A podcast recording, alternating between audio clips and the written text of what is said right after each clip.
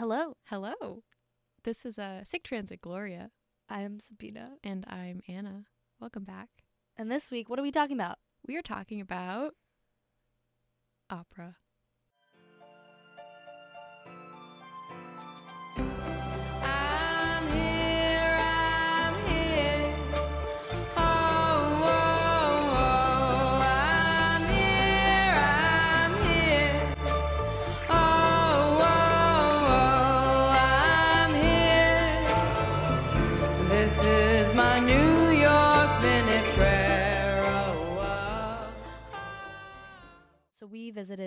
The Metropolitan Opera.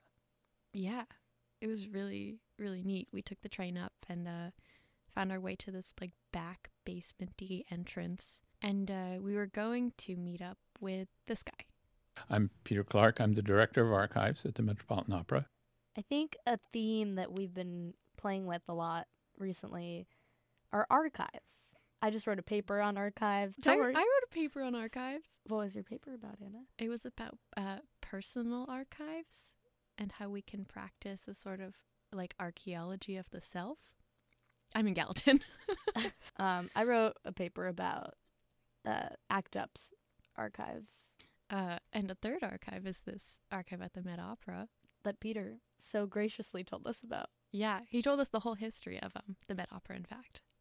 Okay, the very basics are this the ha- opera house we're in right now is at Lincoln Center. It opened in 1966. It is called, in our terms, the new Met, even though it's 50 years old.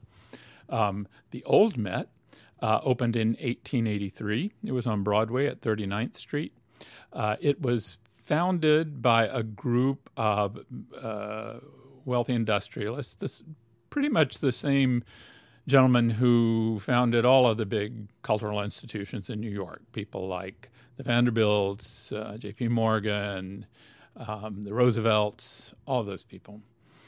They uh, they built the Metropolitan Opera because the previous opera house in New York was the Academy of Music on 14th Street at Irving Place. It's no longer there. It's where the Con Ed building was. And that opera house uh, was a large opera house, but it didn't have very many boxes. And the wealthy um, industrialist type people wanted to sit in their own boxes. Um, and so th- th- when they came along, the boxes were all taken at, uh, at the Academy of Music by the even older families, what they called the Knickerbocker Society in New York.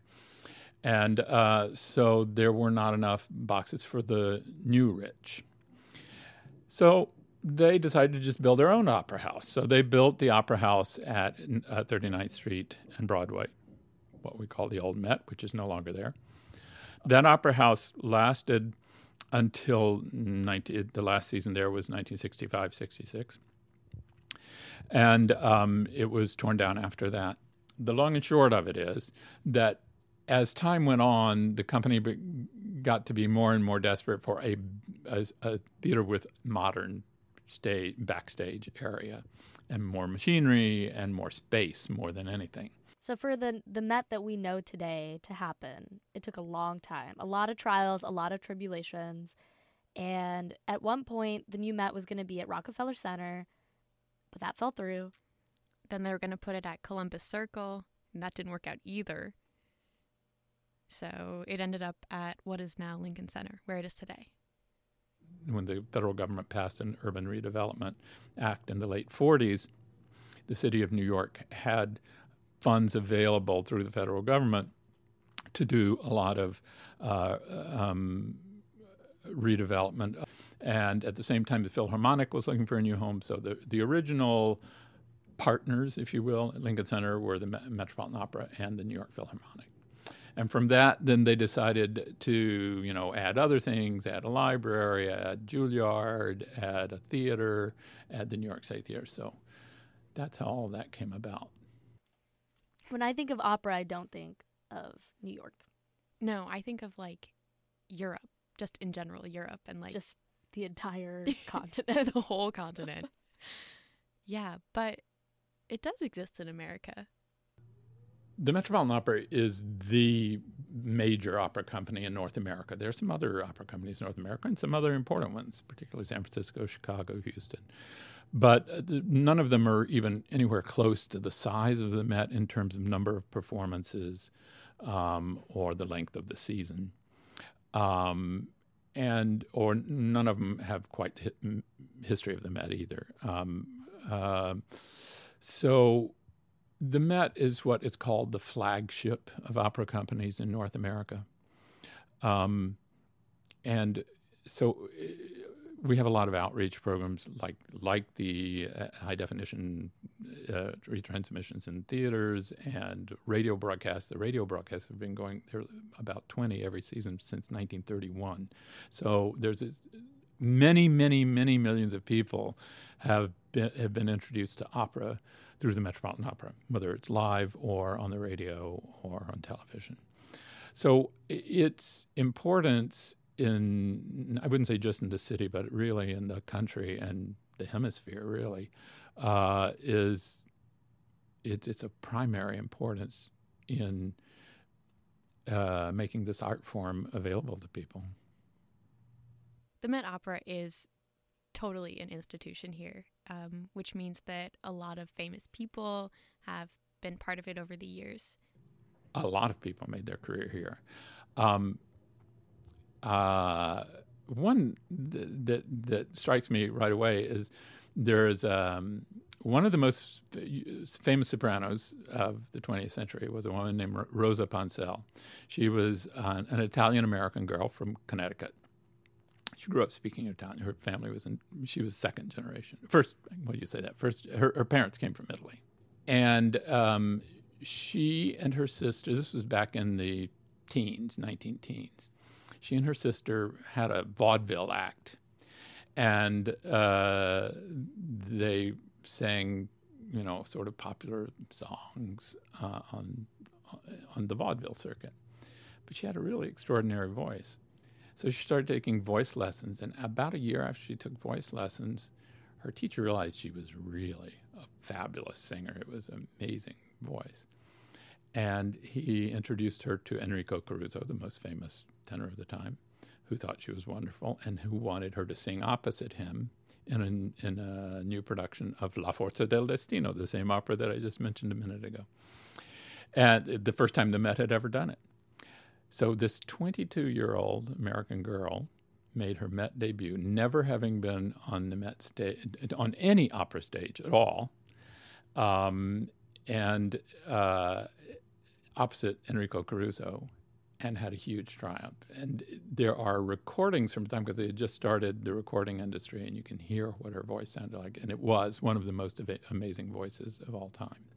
And actually, I mentioned that partly because she this is the hundredth anniversary. This year is the hundredth anniversary of her of her Met debut, and I think that's a it- it's a I don't know it's an American story, but it's one of those Star is Born stories, and it's probably the most exciting one that ha- happened in, in in Met history because there was this like basically kid. She was 22 years old. Nobody knew her except people who had heard her in vaudeville, but nobody saw her as an opera diva.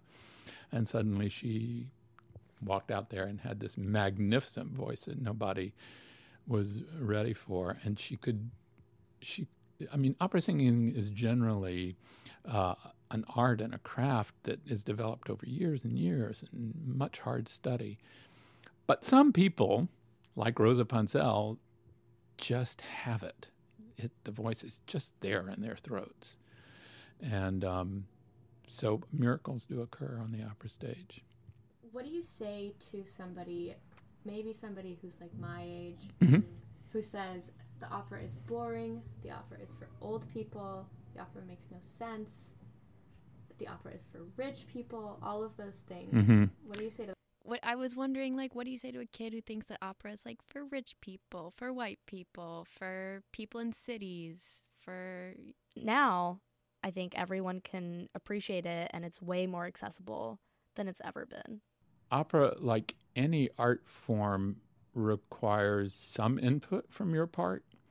Um, it is not any more created for old people than it is created for young people. It is created as a way of communicating feelings, emotion, shared ex- life experiences through music and through singing of a particular kind, which might be a kind of singing you've never heard before. And you might have to acclimate yourself a little bit to what that is, but once you understand what that is and how it how communicative it can be through the music, through the, through the singing, and through the performance in general, um, you might be surprised because n- never, no matter what it is, if it's an art form, don't just go on what you've heard. Give it a try. Try and understand what is what people are talking about because it's true that opera kind of unfortunately has this overlay of being uh, an art form for rich people or that it's pretentious or any of that. It's true that rich people started the opera house because they wanted to have it here, but they also started the museum because they wanted to have, you know, uh, Caravaggio's here. So that doesn't mean Caravaggio painted his pictures that only rich people would enjoy them. And it's the same with opera. There, there's any kind of great art is great for some reason.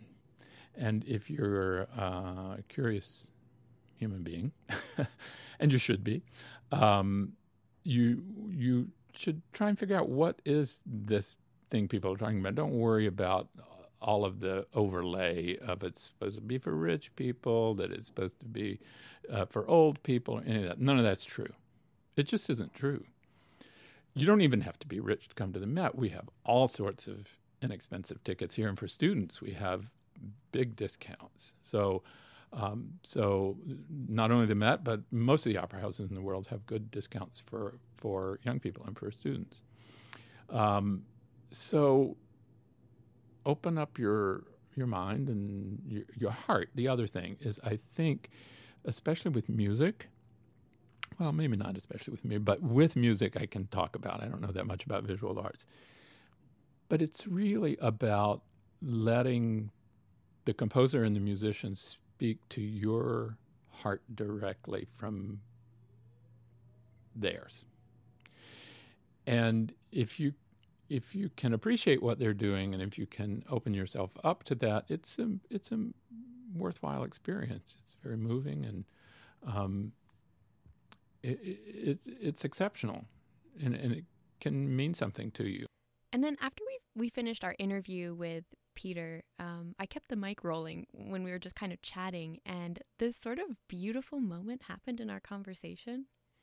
Um, so we're just gonna gonna play that for you guys to close out this episode. You know, it's a, the, there's a a light that comes on sometimes when you look at something or when you hear it. It's like, oh, that's what that's what that's about. And I still have it sometimes when I'm listening to an opera that I've heard a lot, and then suddenly I'll hear it and I think, oh, wait a minute, that's what that's about. And it's not even that definable, but there's a pleasure to it. There's a you get some kind of gratification from the, your realization. Mm-hmm. And uh, you know, and it's not trans uh, transmittable. I mean, I can't necessarily make you feel that if you don't feel it, or. Um, but the fact that the composer felt it or the artist felt it and that I felt it means that it is there is some common human human element there. Mm-hmm. Yeah. And it's that commonality maybe that, you know, is exciting to us. That's like what That connection. is. Yeah. Mm. I think what's funny is that when she asked you about what would you say to that kid, I was totally that kid. I was like, opera's for rich people. But I, I was in Italy, so I was like, I might as well try this new thing. First time I went, I think I saw Madame Butterfly, and I was like, I'm not into it. hmm Second time I went, I saw Tosca, hmm cried.